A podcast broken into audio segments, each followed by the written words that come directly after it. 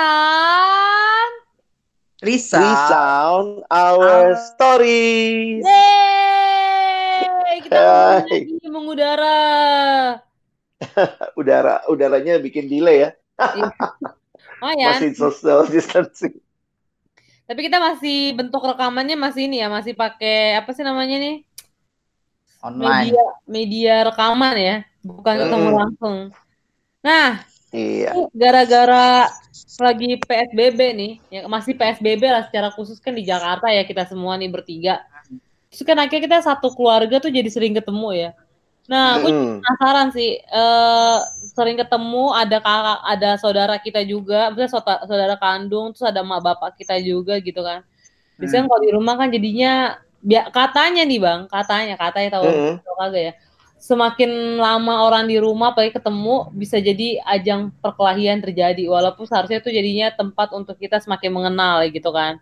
Nah, tapi nggak jarang yang jadi perkelahiannya perkelahiannya itu adalah karena karena sering dibandingkan. Nah, gue jadi penasaran deh, teman-teman pernah nggak sih dibandingkan sama saudara sendiri atau enggak sama tetangga, sama teman kalian atau sama siapa dah gitu? Pernah nggak?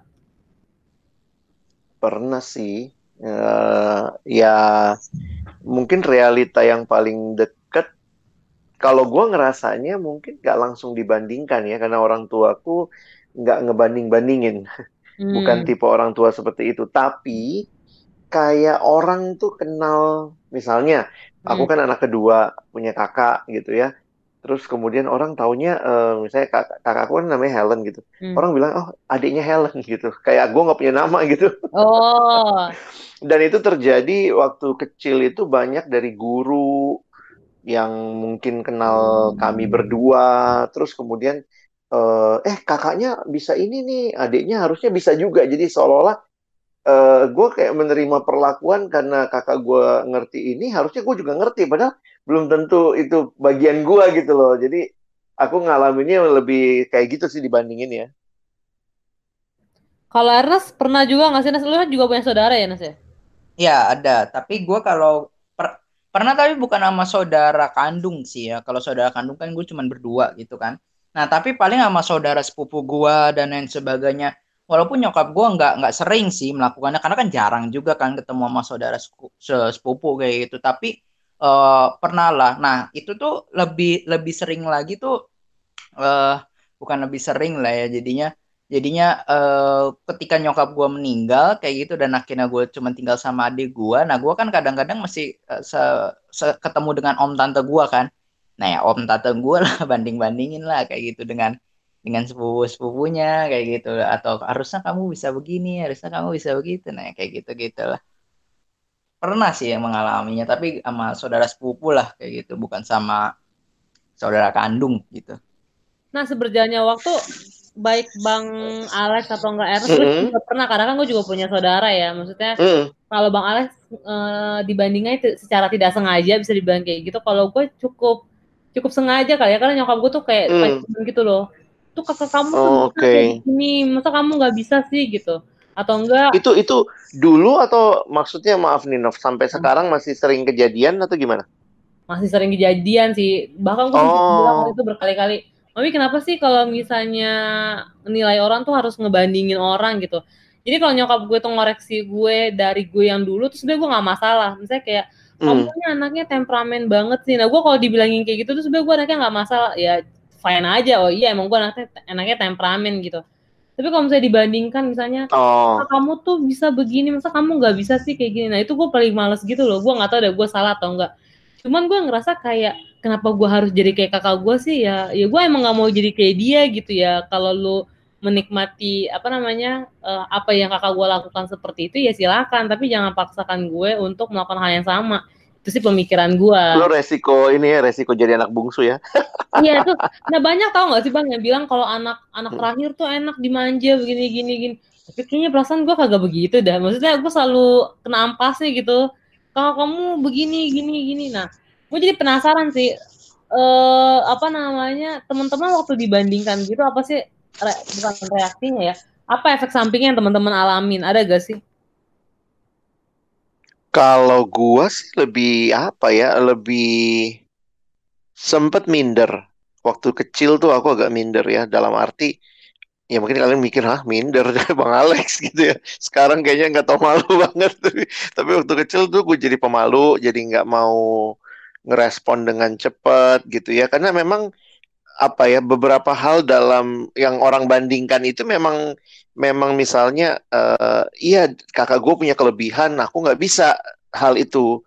Nah ada juga beberapa hal yang gue sengaja nggak mau gitu. Misalnya uh, di rumah ada alat musik tapi gue nggak mau uh, belajar main musik karena orang ngebandinginnya oh kakaknya bisa main musik harusnya adiknya bisa gitu. Jadi gue sampai sekarang nyeselnya gitu gue waktu itu mau ya nggak mau nggak mau mau alat musik gue nggak mau sentuh sama sekali. Jadi kayak uh, berusaha jadi diri sendiri tapi sebenarnya dengan mengingkari apa yang uh, yang maksudnya pembandingnya gitu. Jadi apa yang ada pada kakak gue gue nggak mau punya seperti itu. Kira-kira seperti itu. Itu yang gue alami. Dan apa ya uh, kayak jujur aja kayak pengen ngebuk ngebuktiin bahwa gue juga bisa gitu. Nah itu sempat muncul masa-masa awal waktu gue kecil eh, perjuangan seperti itu walaupun gue sadar banget bahwa ya memang gue nggak bisa seperti kakak gue gitu. Nah itu yang yang aku alami sih. Nah, gue juga pernah tuh ngalamin kayak Bang Alex tuh. Jadinya kalau kalau gue tuh jadi kayak ini tahu sensitif sama omongan orang. Jadi berusaha untuk nggak seperti yang mereka pikirkan gitu loh. Eh bukan jadi apa yang orang bilang gue nggak mau terlihat jelek gitu loh. Tapi sebenarnya tuh gue jadi kayak sama bang Alex sama hampir sama kayak yang bang Alex alamin. Kayak jadi apa ya takut gitu minder. Walaupun nggak kelihatan ya bang orang-orang kayak kita ya kalau kita tuh minder. Iya iya. Bicara nih anak pesan nggak tahu mikir gitu. minder. Oh, padahal yeah, iya. sebenarnya itu kita ada sisi ada titik-titik di mana kita kayak duh nih gue beneran nggak hmm. bisa nih yang kayak gitu ya bang. Cuman entah karena kita sudah biasa tau nggak tahu malu jadinya nggak kelihatan gitu maksudnya akhirnya jadi akhirnya gitu. membuktikan dirinya akhirnya bukan di tempat yang sama. Karena kalau hmm. di tempat yang sama kan orang ngebandingin. Tapi di tempat yang ya mungkin waktu itu kan aku sekolahnya beda sama kakak. Jadi akhirnya ya udah di sekolah gue gue juga bisa nih ngebuktiin. Gue bisa bisa bagus kok bisa baik kok. Ada potensi yang gue punya yang mungkin dia nggak punya gitu. Jadi gue nggak apa ya jadi tidak nge ngejiplak apa yang dia punya gue harus punya gitu. Karena ekspektasi orang kayak begitu. Dia dia bisa ini harusnya adiknya juga bisa dong gitu. Nah, itu kadang-kadang pengalaman itu uh, ya aku lewatin sih. Masa-masa awal bertumbuh remaja tuh ngalamin itu tuh. Jadi agak minder agak tertutup agak narik diri. Aku malas ketemu orang. Dan itu terjadi sampai kira-kira SMP-an ya. Jadi punya temen ya itu itu aja gitu. Circle-nya deket gitu. Ya sama gue juga. Kalau gue sampai di titik ini tau gak sih? Nganggep kakak gue tuh jadi saingan gue karena kan maksudnya nah itu satu satu satu hal yang salah. Itu munculnya apa Nov? Maksudnya apa? Itu jadi iri hati atau cuman cuman uh, nge ngerasa lawan? Jadi mesti gue mesti kalahin dia. Gue mesti ngalahin nah, dia. apa apa yang lo alamin kalau dibilang iri hati sih enggak juga ya. Maksudnya gue nggak iri kalau misalnya dibilang ih kakak kamu tuh masuk uh, kayak kakak gue nih masuk universitas tuh. Eh bukan. Dari dia SD sampai dia kuliah dia tuh uh, negeri semua bang. Kayak hmm, tuh di dibanggakan lah ya. Ah bisa dibanggakan kayak gitu. Cuma gue tuh nggak iri dengan hal dia dibanggakannya. Eh gue nggak iri hati sih jatuhnya. Cuman kayak gue berpikir kayak apa yang dia nggak bisa nih gue harus bisa. Jadi kayak nganggep oh. rival gitu loh. Maksudnya kayak oh dia nggak bisa nih di sini berarti gue harus tunjukin kalau gue bisa gitu. Walaupun sebenarnya nyokap gue akan membandingkannya sama seperti itu sampai gue tuh bisa lebih hebat deh banyak kan lebih hebatnya gue dibanding kakak gue mm, nah itu kan sebenarnya hal-hal yang nggak boleh maksudnya jadi nggak tepat gitu. Kalau lu pernah nggak sih Nes kayak gitu? Gue nggak tahu deh menurut lu itu jadi iri hati nggak sih bang? Iya, mungkin Ernest kan lagi belajar iri hati itu. Apa itu termasuk iri hati, cuman ekspresinya lain atau gimana tuh Ernest? Iri hati, gue belajar iri hati. Seolah-olah iri hati dipelajari gitu ya. Enggak, maksudnya kadang ternyata teman-teman Ernest katanya baru bawain topik iri hati di hotbar gitu. Jadi bukannya Ernest belajar jadi iri hati. Hotbar soalnya sekarang Ernest ke mana-mana. Soalnya ini apa? Tapi gue menarik sih waktu Novi bilang ya, uh, lu nggak nggak iri sih dengan apa yang aspek apa yang lagi lu bandingkan dengan dibandingkan dengan diri lu. Tapi lu tuh mau berusaha untuk terlihat lebih baik ketimbang kakak lu kayak gitu. Atau atau satu sisi lu lagi lagi mau uh, bilang lu lebih benar atau lebih baik ketimbang lu, eh ketimbang kakak lu seperti itu. Nah, itu menarik sih ya.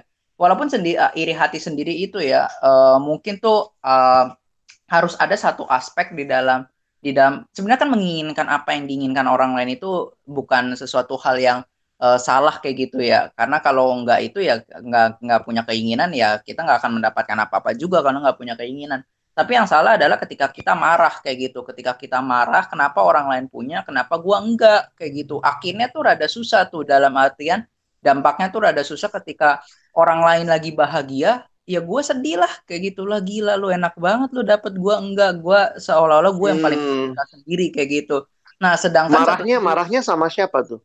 Marahnya itu karena mungkin sama kehidupan kayak gitu. Atau mungkin sama kehidupan. Tuhan, atau mungkin sama atau langsung sama Tuhan lagi ya iya gitu. atau mungkin sama sama kondisi kayak gitu atau sama orang yang lagi dapat hmm. keberuntungan jadi kalau waktu orang itu lagi beruntung hmm. lagi bahagia kita sedih waktu dia sedih kita bahagia kayak gitu. Nah itu itu yang oh, yang bahaya okay, tuh kayak gitu. Mm -mm, itu yang bahaya dari uh, iri hati seperti itu. Nah yang kayak Novi itu gue gue ngerasa kayaknya Novi tuh ada. Nah yang menarik adalah dari iri hati itu bisa muncul yang namanya rivalry atau oh iya persaingan, ya. persaingan ya. Uh, persaingan rivalry. Yang akarnya akarnya itu berasal dari uh, rasa sombong dan rasa harga diri dan rasa iri hati. Sombongnya tuh dalam artian gue sebenarnya punya ability kemampuan atau suatu kondisi yang sebenarnya jauh lebih baik daripada lu.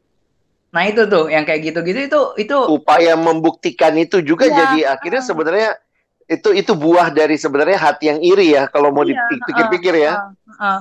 Nanti muncul lagi nih abis rival rivalry atau persaingan itu kita gagal nanti muncul lagi lebih tinggi kebencian. Dalam artian gila gue udah usaha capek-capek tapi tetap ya gue nggak dipuji ya tapi tetap ya gue nggak dilihat lah. Akhirnya kita mulai mikir lah. Dalam artian mikir ini hidup nggak adil nih begini nih. Kuncinya tuh ada di kata itu tuh injustice nih nggak adil nih. Kenapa orang lain bisa mendapatkan kebahagiaan yang begitu melimpah gue udah usaha untuk mendapatkan kebahagiaan tapi gue nggak mendapatkan kebahagiaan yang terakhir tuh kita bisa merasa apa namanya uh, merasa senang kalau orang lain gagal. Oke, kita nggak akan ngomong sih kayak gitu. Gue seneng nih kalau lu gagal. Tapi dalam hati sorak-sorai. Di dalam hati betul sorak-sorai kayak gitu. Atau di dalam hati kita menginginkan supaya kalau bisa orang lain jangan berhasil. Bukannya ah, jadi iya, jelek iya. hidupnya, bukannya jadi jelek, tapi jangan berhasil. Karena kalau lu berhasil, dapat mendapatkan kesenangan sedikit, guanya sakit hati. Kalau iya. bisa kita sama aja nih uh, kayak gitu. Nah itu tuh yang yang berbahaya sih dari membandingkan diri dengan orang lain atau dibandingkan bisa muncul tuh perasaan-perasaan yang kayak gitu tuh di dalam hati kita. Hmm. Gitu jadinya gue. Istilahnya akhirnya tuh jadi ambisius banget gak sih? Terus ya. gue anaknya anaknya ambi tapi dalam hal-hal tertentu doang sih gue ambinya. Tapi kalau udah parah ya, maksudnya gue ngelihat kalau udah parah e, membandingkannya tuh kita tuh bisa menjadi pribadi yang restless atau nggak tenang atau gelisah hatinya. Karena terus menerus maunya ambis betul. Terus jadinya ambis ya ambis. E, karena maunya terus menerus tuh lebih baik daripada orang lain atau minimal mencapai satu level dengan uh, orang lain nah itu hal yang yang berbahaya sih seperti itu betul gue setuju tuh jadinya ambis karena mau membuktikan diri kan karena nggak tenang kalau misalnya gue uh, begini-begini aja orang tuh nggak akan melihat gua sama sekali, gua nggak dipuji dan lain sebagainya. Nah itu tuh yang uh, berbahaya, jadinya gelisah hati kita. Ya oke, okay, gara-gara perasaan itu kita bisa jadi lebih maju gitu ya, karena kita latihan dan lain sebagainya, terus juga berusaha bekerja lebih keras dan lain sebagainya. Tapi hati kita nggak tenang. Motivasinya ya, motivasi iya. yang mendasari kita berjuang memperbaiki atau itu jadi motivasi supaya dia gue seneng dia sedih gitu ya iya jadinya jadinya jelek jadi uh, oke okay, lo jadinya punya uh, taraf kehidupan atau skill yang jadinya jauh lebih baik dari sebelumnya kayak gitu tapi masalahnya uh adalah motivasinya jelek dan hati lu sendiri waktu lu mencapai uh, taraf atau kondisi tertentu yang lu inginkan ternyata nggak puas juga percuma jadinya hmm. gitu karena hati lu yang yang masalah tuh adanya di hati kita bukan adanya masalahnya bukan ada di orang kayak gitu tapi adanya di hmm. dalam kita seperti itu nah itu sih yang yang gue lihat ya uh, iri hati tuh kayak gitu gua, kadang-kadang kan gua, kita gue menggaris bawahi itu Nes gue garis bawahin yang lu bilang tadi itu kayaknya sangat bisa menjadi patokan kali ya kita Hmm, hmm. ngukur kita iri hati atau tidak ya apakah lu Hmm. seneng kalau lu seneng lu harapnya orang lain sedih gitu atau waktu orang Iya. lain se- senang lu jadinya sedih jadi Hmm. Sebenarnya walaupun gua kelihatan berjuang ngerjain sesuatu gue punya skill yang banyak tapi kalau ternyata hati gua cuman begitu aja cuman permainan supaya gua seneng Hmm. dia dia lu rasa lu lihat kan lu sedih lihat gua gitu. Nah, itu itu jadi ini banget ya penentu banget menurut gua sih. Thank you Soalnya- loh itunya gue gue ngeliat gini sih kadang-kadang iri hati tuh lagi ngomong kayak gini waktu kita ngelihat ada orang lain tuh hidupnya bahagia kenapa kita enggak dan kita sedih dan marah dan kita sulit untuk bersuka cita bersama kebahagiaan orang lain ada salah satu perasaan di dalam hati kita yang kita lagi bu- bilang gue lebih layak mendapatkan kebahagiaan ketimbang lu nah Hmm. perasaan itu tuh Hmm. lebih layak mendapatkan kebahagiaan ketimbang orang lain jadi eh, kita lagi ngelihat diri kita tuh sebenarnya jauh lebih layak, jauh lebih benar, jauh lebih berharga ketimbang orang lain. Nah, itu itu hal yang berbahaya tuh di dalam apalagi ya di di dunia sekarang ini ya. Ini kan kita hidup di di dalam sebuah dunia yang yang mudah banget nih iri hati atau membandingkan atau ngelihat lagi kondisi eh, di Instagram kayak gitu. Kita lihat wah nih orang baru beli baju ini beli baru baru beli barang ini baru pergi jalan-jalan ke sini. Kita pengen lah ngiri lah dan lain sebagainya. Lihat foto Facebook juga. Wah ternyata dia udah punya anak. Wah ternyata dia udah wisuda dan lain sebagainya. Nah akhirnya makin merusak hati julid kita. julid lah. muncul julid muncul Julid dari muncul. Keluar. begitu. Nah itu tuh bahaya sih sebenarnya yang kayak gitu gitu tuh. Jadi jadi sikap yang benar kan jujur aja kan kita ya mungkin kita masih kesel lihat dia berhasil gitu ya. Hmm, hmm, Gi- hmm. gimana? Maksudnya ya eh, ya gue tahu ya berarti kita kita harusnya ber, bersuka cita dengan keberhasilan orang dan kita bisa melihat dia apa adanya dan Hmm, hmm, hmm. menurut lu gimana tuh untuk bisa masuk ke satu sikap hati yang benar menurut gue ini sih gue gua gue setuju tuh yang tadi lu bilang bang kayak gitu. Kalau misalnya kita tuh eh, harus bersuka cita terhadap keberhasilan orang lain kayak gitu. Eh, kita harus bersedih terhadap kesedihan orang lain. Nah satu hal tapi yang gue gua mungkin mulainya adalah kita mesti tahu dulu nih kalau kita iri hati. Nah itu tuh kita mesti aware dulu nih kalau kita merasakan eh, perasaan iri hati. Kayak Novi tadi kan bilang kan gue dibanding bandingin eh tahu taunya Novi gak sadar ternyata dia lagi mau merasa dirinya lebih baik ketimbang kakaknya dengan cara dia masuklah lewat bidang-bidang lain yang kakaknya tuh eh, nggak bisa seperti itu. Nah itu kan sebenarnya eh, ada rasa iri hatinya, ada jealousnya juga dengan kakaknya. Gue nggak mungkin udah bandingin diri gue lagi di dalam bidang itu kayak gitu. Nah satu sisi kita mesti aware dulu, kita iri hati. Nah baru setelah itu kita proses sih kayak gitu, proses eh, perasaan-perasaan itu. Dan kadang-kadang kita nggak fair. Jujur aja kita nggak fair dengan diri kita gitu. Waktu kita ngelihat ke orang lain bahagia eh, kesuksesan orang lain keberuntungan orang lain kita membandingkannya dengan kelemahannya kita. Nah itu nggak fair sih menurut gua. Jadi orang lain lagi sukses kita bandingin bandinginnya dengan kegagalan. Ya janganlah kayak Hmm. gitu. Kalau orang lain sukses bandingin dengan kesuksesannya kita. Kalau ada hal yang disyukuri orang lain bandingkan juga dengan hal yang bisa kita syukuri jangan dengan kelemahan kita kayak gitu itu pasti pasti timpang eh, scale-nya gitu Contohnya atau kayak apa? atau- Contohnya kayak apa? Bahwa kita ngebandingin misalnya gue berhasil apa, Hmm, terus hmm, gue hmm. ngebandingin dengan kelemahan itu gimana maksudnya? kayak gue ngelihatnya gini kalau misalnya tadi eh, kakaknya Novi misalnya eh, misalnya ya gue nggak tahu juga sih kakak Novi kayak gimana ya kelebihannya kalau dia bisa main musik kayak gitu jangan bandingan dengan ke ke ketidakbisaan gue bermain musik kayak gitu. Gue harus fair. Kalau dia punya kelebihan main musik gue pun juga punya kelebihan. Kayak gitu. Nah, jadinya, eh Novi bisa lihat bahwa dirinya tuh ternyata nggak nggak jelek kok. Diri dirinya tuh nggak nggak sengsara kok. Dirinya nggak nggak eh, hidupnya lebih menderita daripada kakaknya kok. Nah seperti itu. Dan akhirnya bisa ngelihat eh, dirinya Novi sendiri dengan kacamata yang jauh lebih baik ketimbang dia ngelihat dirinya lebih rendah lah kayak gitu dan lain sebagainya dan dia bisa ngelihat dirinya lebih eh, adalah pribadi yang unik gitu jadi kakaknya Hmm. Bisa, adalah pribadi yang unik kalau gue bisa simpulin mungkin ngomongin tentang ini kali ya. Kalau kita tuh emang semuanya tuh nggak pernah sama. Jadi emang kita tuh unik. Hmm, Jadi jangan pernah jangan pernah nyamain orang lain. Misalnya jangan pernah compare Misalnya waktu kayak gue nih, gue di compare sama kakak gue ya harusnya gue menerima dan melihat diri gue bahwa gue tidak bisa menyenangkan hati semua orang. Yang pertama, Hmm. dan yang kedua gue emang tidak harus jadi orang yang sama dengan orang lain. Mungkin hal itu dulu yang paling Hmm. paling penting untuk kita pahami sih. Jadi kalau orang lain, saya, misalnya gue sama Bang Alex tuh saudaraan. Kok kamu nggak bisa kayak Alex sih? Ya lo tinggal ngomong ya Hmm. karena gue bukan Alex ya gue Novita gitu. Jadi Hmm. kemampuannya Bang Alex ya cukup di Bang Alex ya itu Tuhan ciptain Bang Alex kayak gitu kan. Kalau gue ya Tuhan ciptain dengan tujuan yang beda. Kenapa lu harus kenapa gue harus jadi kayak Bang Alex ya nggak sih? Hmm. Jadi ketika Iya, ada orang yang compare gue, ya gue tinggal Hmm. bilang ya lu tanya sama Tuhan lah kenapa Tuhan gak nggak kasih gue kemampuan kayak Bang Alex. Cuman bukan berarti kita kayak terima bulat-bulat gitu ya. Iya, itu itu maksudnya mesti digarisbawahi. Jadi ada orang yang nanti, ah yaudah kalau gitu gue kan gak kayak Bang Alex, yaudah gue bisa begini-gini ya enggak. Padahal waktu dia kembangin potensinya, mungkin apa yang gue punya dia juga bisa gitu ya. Nah, Bahkan lebih kalau baik. emang gak mungkin. bisa ya udah gitu. Iya, iya. Itu proses juga sih menemukan bagaimana kemampuan diri, bagaimana kapasitas diri, termasuk juga krisis kayak gini kan beberapa orang yang bilang dulu gue nggak bisa, gue nggak bisa, eh sekarang bisa ternyata gitu waktu ada krisis ya. Iya betul betul betul. Gue setuju.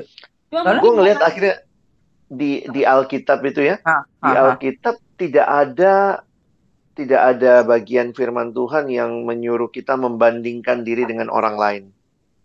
Kalau dibilang meneladani, oke. Jadi misalnya gue ngelihat kerja kerasnya Ernest, nah gue meneladani kerja kerasnya Ernest, tapi gue nggak ngebandingin.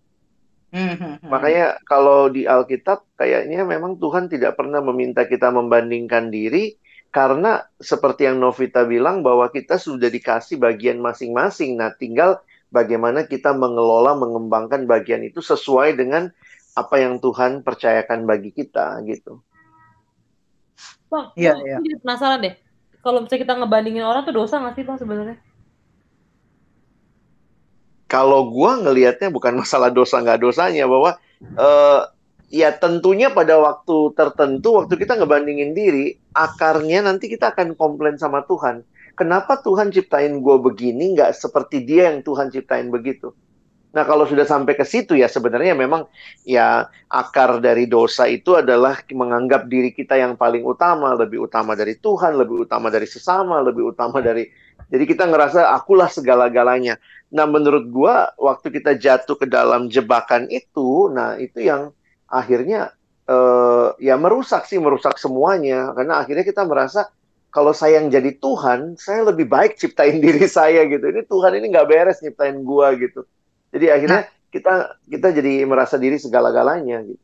Tapi gue ngelihat ini nih eh, salah satu lagi ya iri hati tuh ya sebenarnya membentuk pribadi eh, membentuk kita menjadi pribadi yang loveless kayak gitu. Jadi kita tuh seperti yang tadi kalau kita iri hati sama orang kita sulit untuk bersuka cita terhadap eh, keberhasilannya mereka. Itu adalah kalau hati kita nggak bisa bersuka cita terhadap keberhasilan orang lain berarti satu sisi kita lagi nggak mencintai orang itu tuh kayak gitu. Kalau misalnya kita bahagia terhadap kebahagiaan orang lain, berarti orang itu kan deket kayak gitu ya eh, sama kita. Makanya gue seneng lu bahagia, hidup lu bahagia tuh gue seneng. Tapi kalau ada orang yang Hmm. hidupnya lagi bahagia, gue malah sedih, gue malah marah, gue benci sama orang itu. Kenapa kok bisa lu bahagia, gue kagak? Itu kan loveless ya, kayak gitu. Jadinya eh, merusak hati dan dan itu bukan salah satu karakter yang yang baik gitu ya untuk eh, Hmm. kita lakukan di dalam di dalam relasi satu dengan yang lainnya. Walaupun satu sisi ya, gue berpikir selalu begini sih. Eh gue waktu itu ya sempat lah ada masa-masa gue juga iri dan membandingkan diri gue dengan orang-orang teman-teman di sekitar gue karena kondisinya kan gue Hmm. udah gak punya orang tua dan lain sebagainya. Gue Hmm. bandingin dan juga gue merasa, ih gue beda ya sama orang ini ya kayak gitu. Wih ini dia Hmm. enak banget ya bisa melakukan ini itu melakukan ini itu. Gue bisa nggak melakukan itu? Bisa. Tapi tarafnya gak bisa seperti mereka.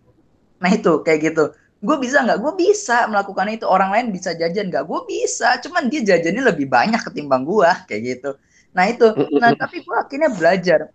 Dulu tuh gue bilang gue rada marah gitu mengeluh sama Tuhan bilang kayak eh Tuhan ini bukan kehidupan yang gue pilih seperti itu kan. Sampai akhirnya gue Hmm. mikir gimana seandainya kalau gue bisa milih kehidupan sendiri kayak gitu.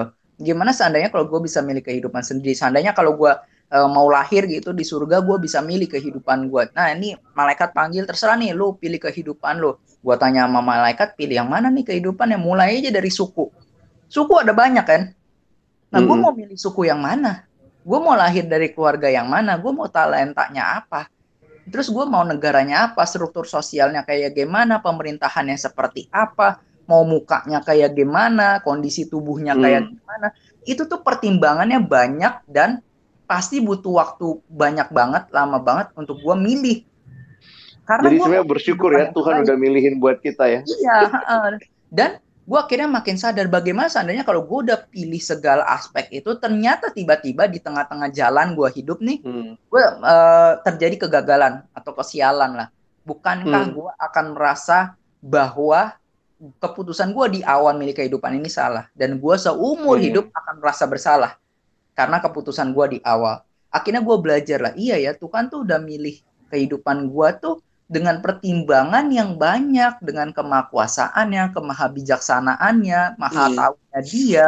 Jadi tuh gue akhirnya ngelihat Tuhan tuh mempertimbangkan hidup gue bukan main-main dan bukan sembarangan. Gue ngelihat kehidupan gue nih sekarang sengsara karena kacamata gue pertimbangan gue itu terlalu sedikit.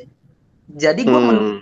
Tuhan yang pertimbangannya tuh lebih luas lagi salah seperti itu. Dan akhirnya gue makin lama makin belajar sih.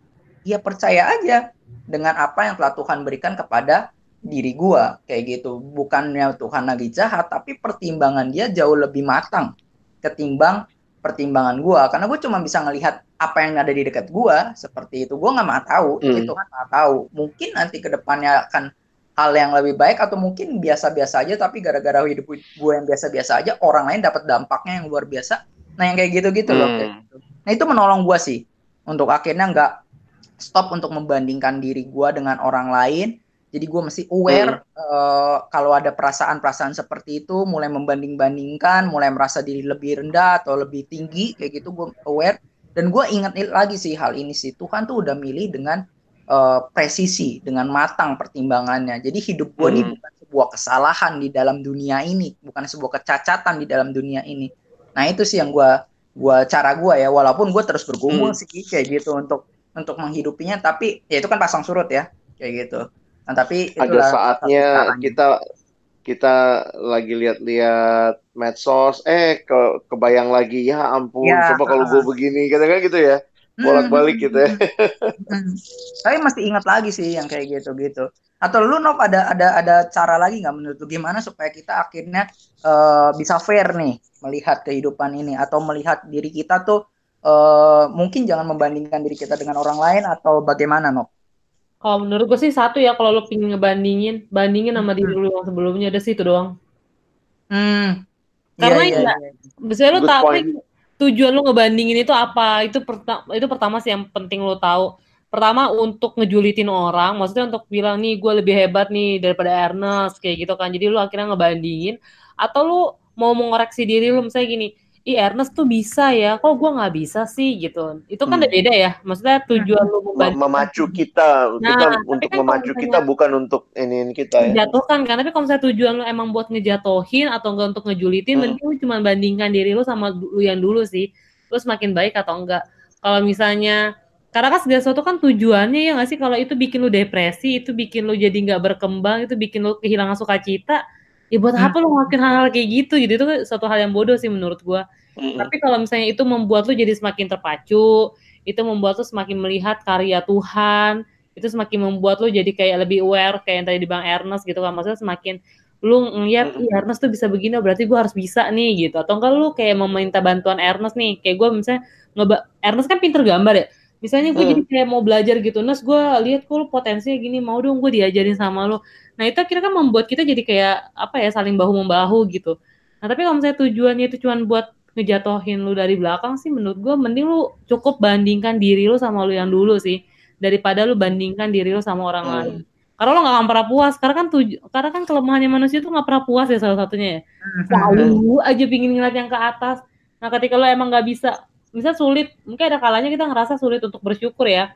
Hmm. Itu saat-saatnya lu untuk lihat ke bawah sih menurut gua. Jadi jangan pernah ngelihat ke atas mulu, tapi itu lu lihat bagaimana lu dulu, apa yang lu dulu nggak Hmm. bisa tapi sekarang udah Hmm. bisa, apa yang apa yang karunia apa yang bisa lu lakukan yang lu bisa kasih ke orang sih. Itu akhirnya bikin gua belajar untuk tidak harus jadi orang lain, tapi lo harus jujur hmm. ke diri sendiri. Karena menurut gue yang paling susah itu jujur ke diri sendiri sih kalau kalau menurut gue ya. Hmm. Tapi gue setuju no, kan karena uh, gue mikir gini dengan yang lo bilang kan kita harus bandingkan diri kita dengan diri kita yang lama. Karena gue mikir gini, kalau seandainya gue membandingkan diri gue dengan orang lain, gue udah mendapatkan apa yang orang lain punya, status orang lain kayak gitu, ataupun barang orang lain atau kondisi orang lain gue udah dapat, apakah gue akan bahagia? belum tentu karena ada orang lain lagi yang jauh lebih hmm. bahagia menurut gue jadi kayak hmm. kayak seolah-olah tuh gue udah menyelesaikan nih ke, uh, sama si A. Gue udah gak iri lagi karena gue udah jauh lebih baik daripada si A. Tau taunya B jauh lebih baik dari A. Nah gue ngejar lagi si B. Jadi kayak dari hmm. di atas langit tuh ada langit. Dan akhirnya gue makin sadar kayak gitu. Satu-satunya yang harusnya jadi musuh gue adalah musuh diri gue sendiri yang lama. Betul. Karena cuma itu doang yang bisa gua kalahkan kayak gitu. Karena yang lain tuh gua nggak bisa kalahin. Dalam artian tuh uh, gue tuh jadinya kadang-kadang di masa di masa ini ya maksudnya di dunia sekarang ini dengan perkembangan medsos dan lain sebagainya kita tuh suka membandingkan diri kita kebahagiaan diri kita dengan kebahagiaan semua kebahagiaan yang ada di dalam dunia ini. Jadi lingkaran kita kecil diri kita tapi dunia ini kan gede tuh kebahagiaannya kebahagiaan hmm. orang lain dia kita totalin semua kebahagiaan orang lain kita bandingkan dengan kebahagiaan diri kita sendiri. Wah nggak bakal menang. Nah makanya gue setuju dengan yang Novi bilang harusnya membandingkan diri dengan diri kita yang lama. Karena karena hanya di situ doang tuh yang bisa ada limitnya.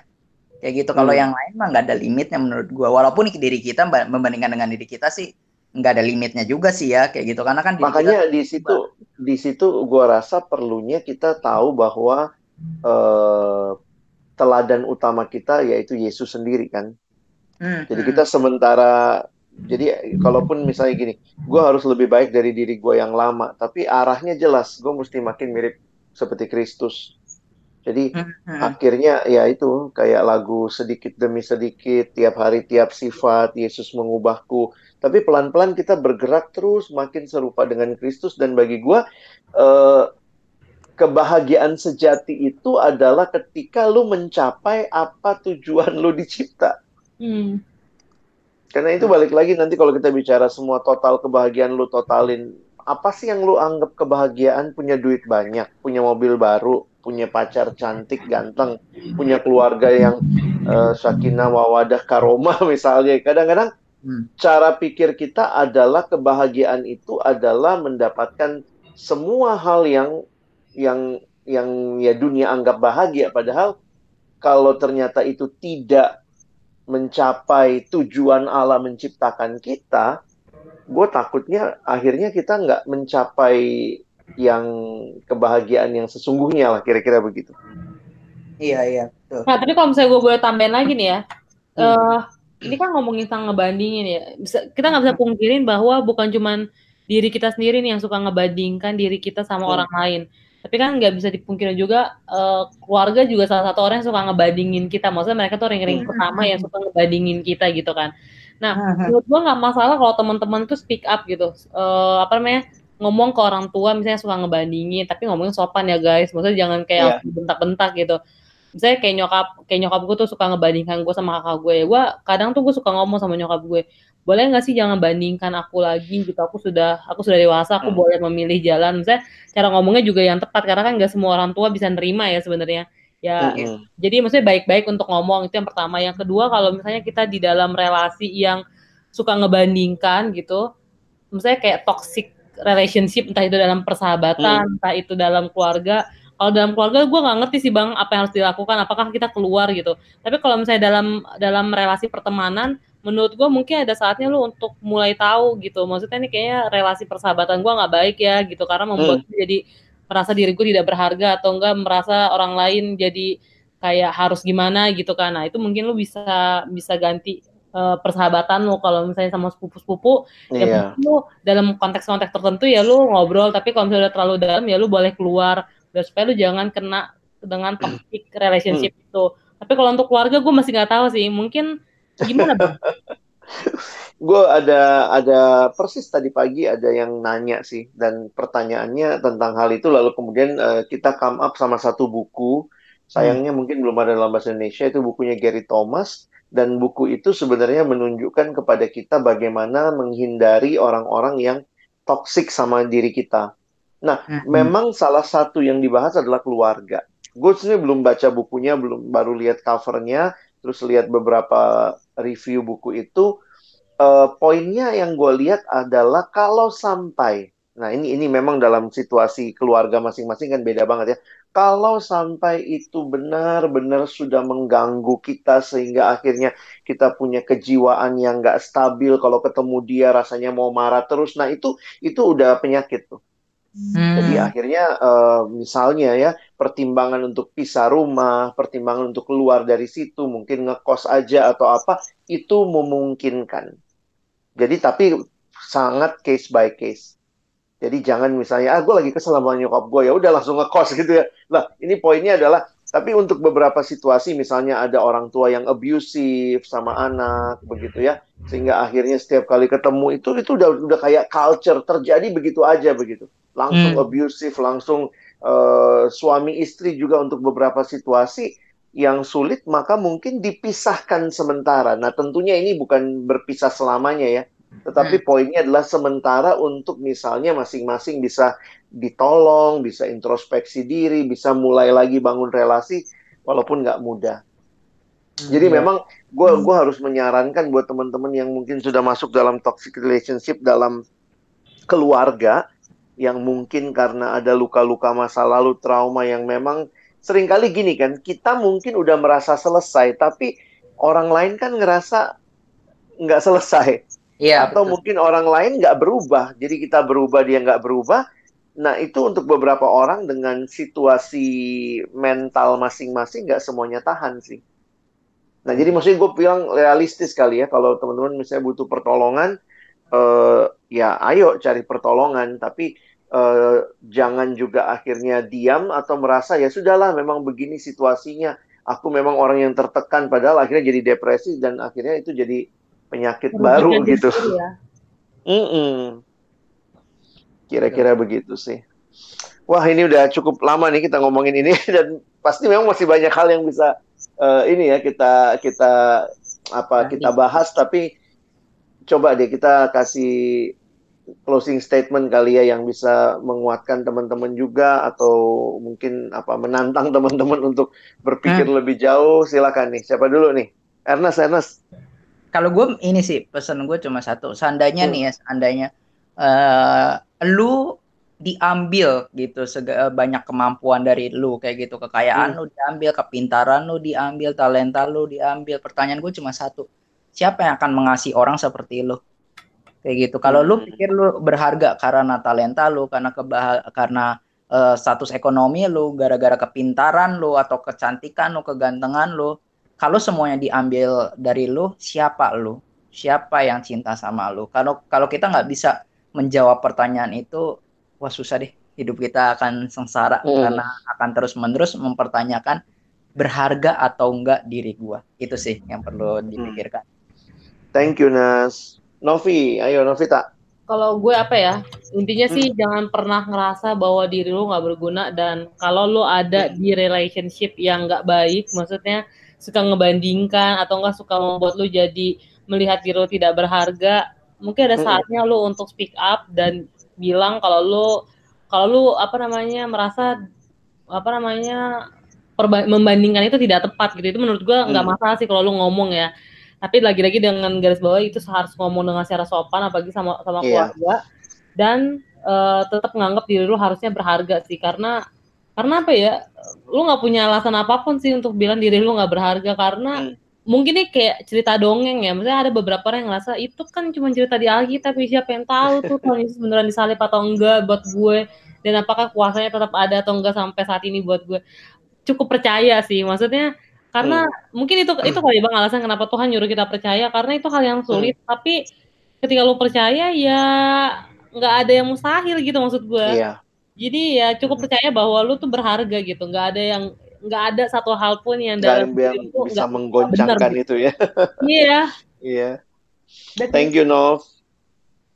Kalau gue mungkin cerita singkat aja bagaimana hmm. gue akhirnya ngalamin dipulihkan ya. Jadi memang waktu nah. gue kecil mungkin ngalamin juga dibandingkan minder sampai walaupun gue punya kemampuan gue selalu ngerasa gue nggak bisa loh itu hmm. terjadi tuh jadi udah di sekolah ranking tetap aja ngerasa bodoh gitu karena kayaknya ada pembandingnya yang kata Ernest terlalu ngelihatnya ke atas ngelihatnya ke atas hmm. gitu akhirnya gue terjadinya bukan cuma lihat kakak gue tapi ngelihat orang lain dan itu hmm. masa-masa itu tuh berat ya awal-awal karena bayangkan kalau itu terjadi bertahun-tahun kan jadinya ngerasa nggak ada yang terima gue, nggak ada yang cukup puas dengan apa yang gue lakukan. Dan sebenarnya gue nggak bisa bilang ini ya kayak Novi bilang ya orang bilang ah Tuhan Kristen, ayo Tuhan masuk dalam hidup lu. Tapi gue sangat menyadari itu semua berubah kelas 1 SMA waktu gue terima Yesus hmm. dalam hidup gue.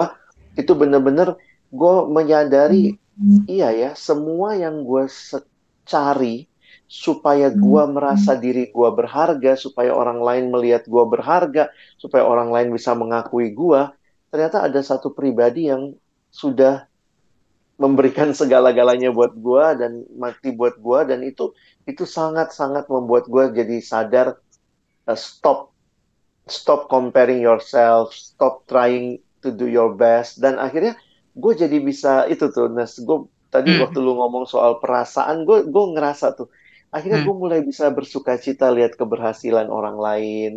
Gue mulai hmm. bisa bisa ikut uh, benar-benar ngasih salam dengan tulus gitu kan. Bener ya kalau lihat dulu waktu terima rapor tuh gitu. Eh lu berapa? Maksudnya gini uh, eh, gue bukannya apa tapi kalau dia lebih rendah puji Tuhan gue lebih iya, tinggi dari dia gitu. Iya kan? Tapi ada yang lebih dari gue perubahan perasaan yang akhirnya wow Tuhan baik ya sama dia bisa kasih nilai segitu. Tuhan juga baik sama gue bisa ngasih gue nilai segini. Dan kadang-kadang gue suka bandingin, gue padahal belajarnya nggak baik-baik amat. Jadi ngebandingin sama diri gue yang dulu ya. Dan yeah, kadang-kadang yeah. malu gitu. Tuhan ini baik banget. Nah harusnya gue bisa lebih baik gitu. Nah itu sih. Jadi gue melihat uh, jangan jangan merasa bahwa Tuhan hanyalah sekedar pemanis kehidupan dia yang menjadi jawaban buat pergumulan hidup kita. Oke. Okay. Gitu dulu kali ya teman-teman ya. Yes. Aduh kita ini kalau mau ngomong ini kena PSBB kali ya jadi kayak pengen curahan hati semua dikeluarin.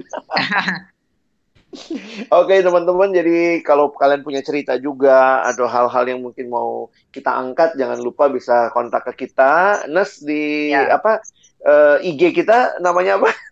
friendsound.id kita masih, oh, masih ingat. kok IG-nya jadi boleh di chat atau di DM kayak gitu kita boleh lah. Mm-mm. Thank you loh ada teman-teman yang juga udah follow dan akhirnya juga yeah. Iya. uh, beberapa mungkin ada yang sempat kasih komen atau merepost. Thank you banget. Mm-hmm. Oke, okay, jadi segitu dulu untuk kali ini. Nanti kita ketemu lagi di episode berikutnya. Terima kasih. Sampai ketemu. Bye. Bye.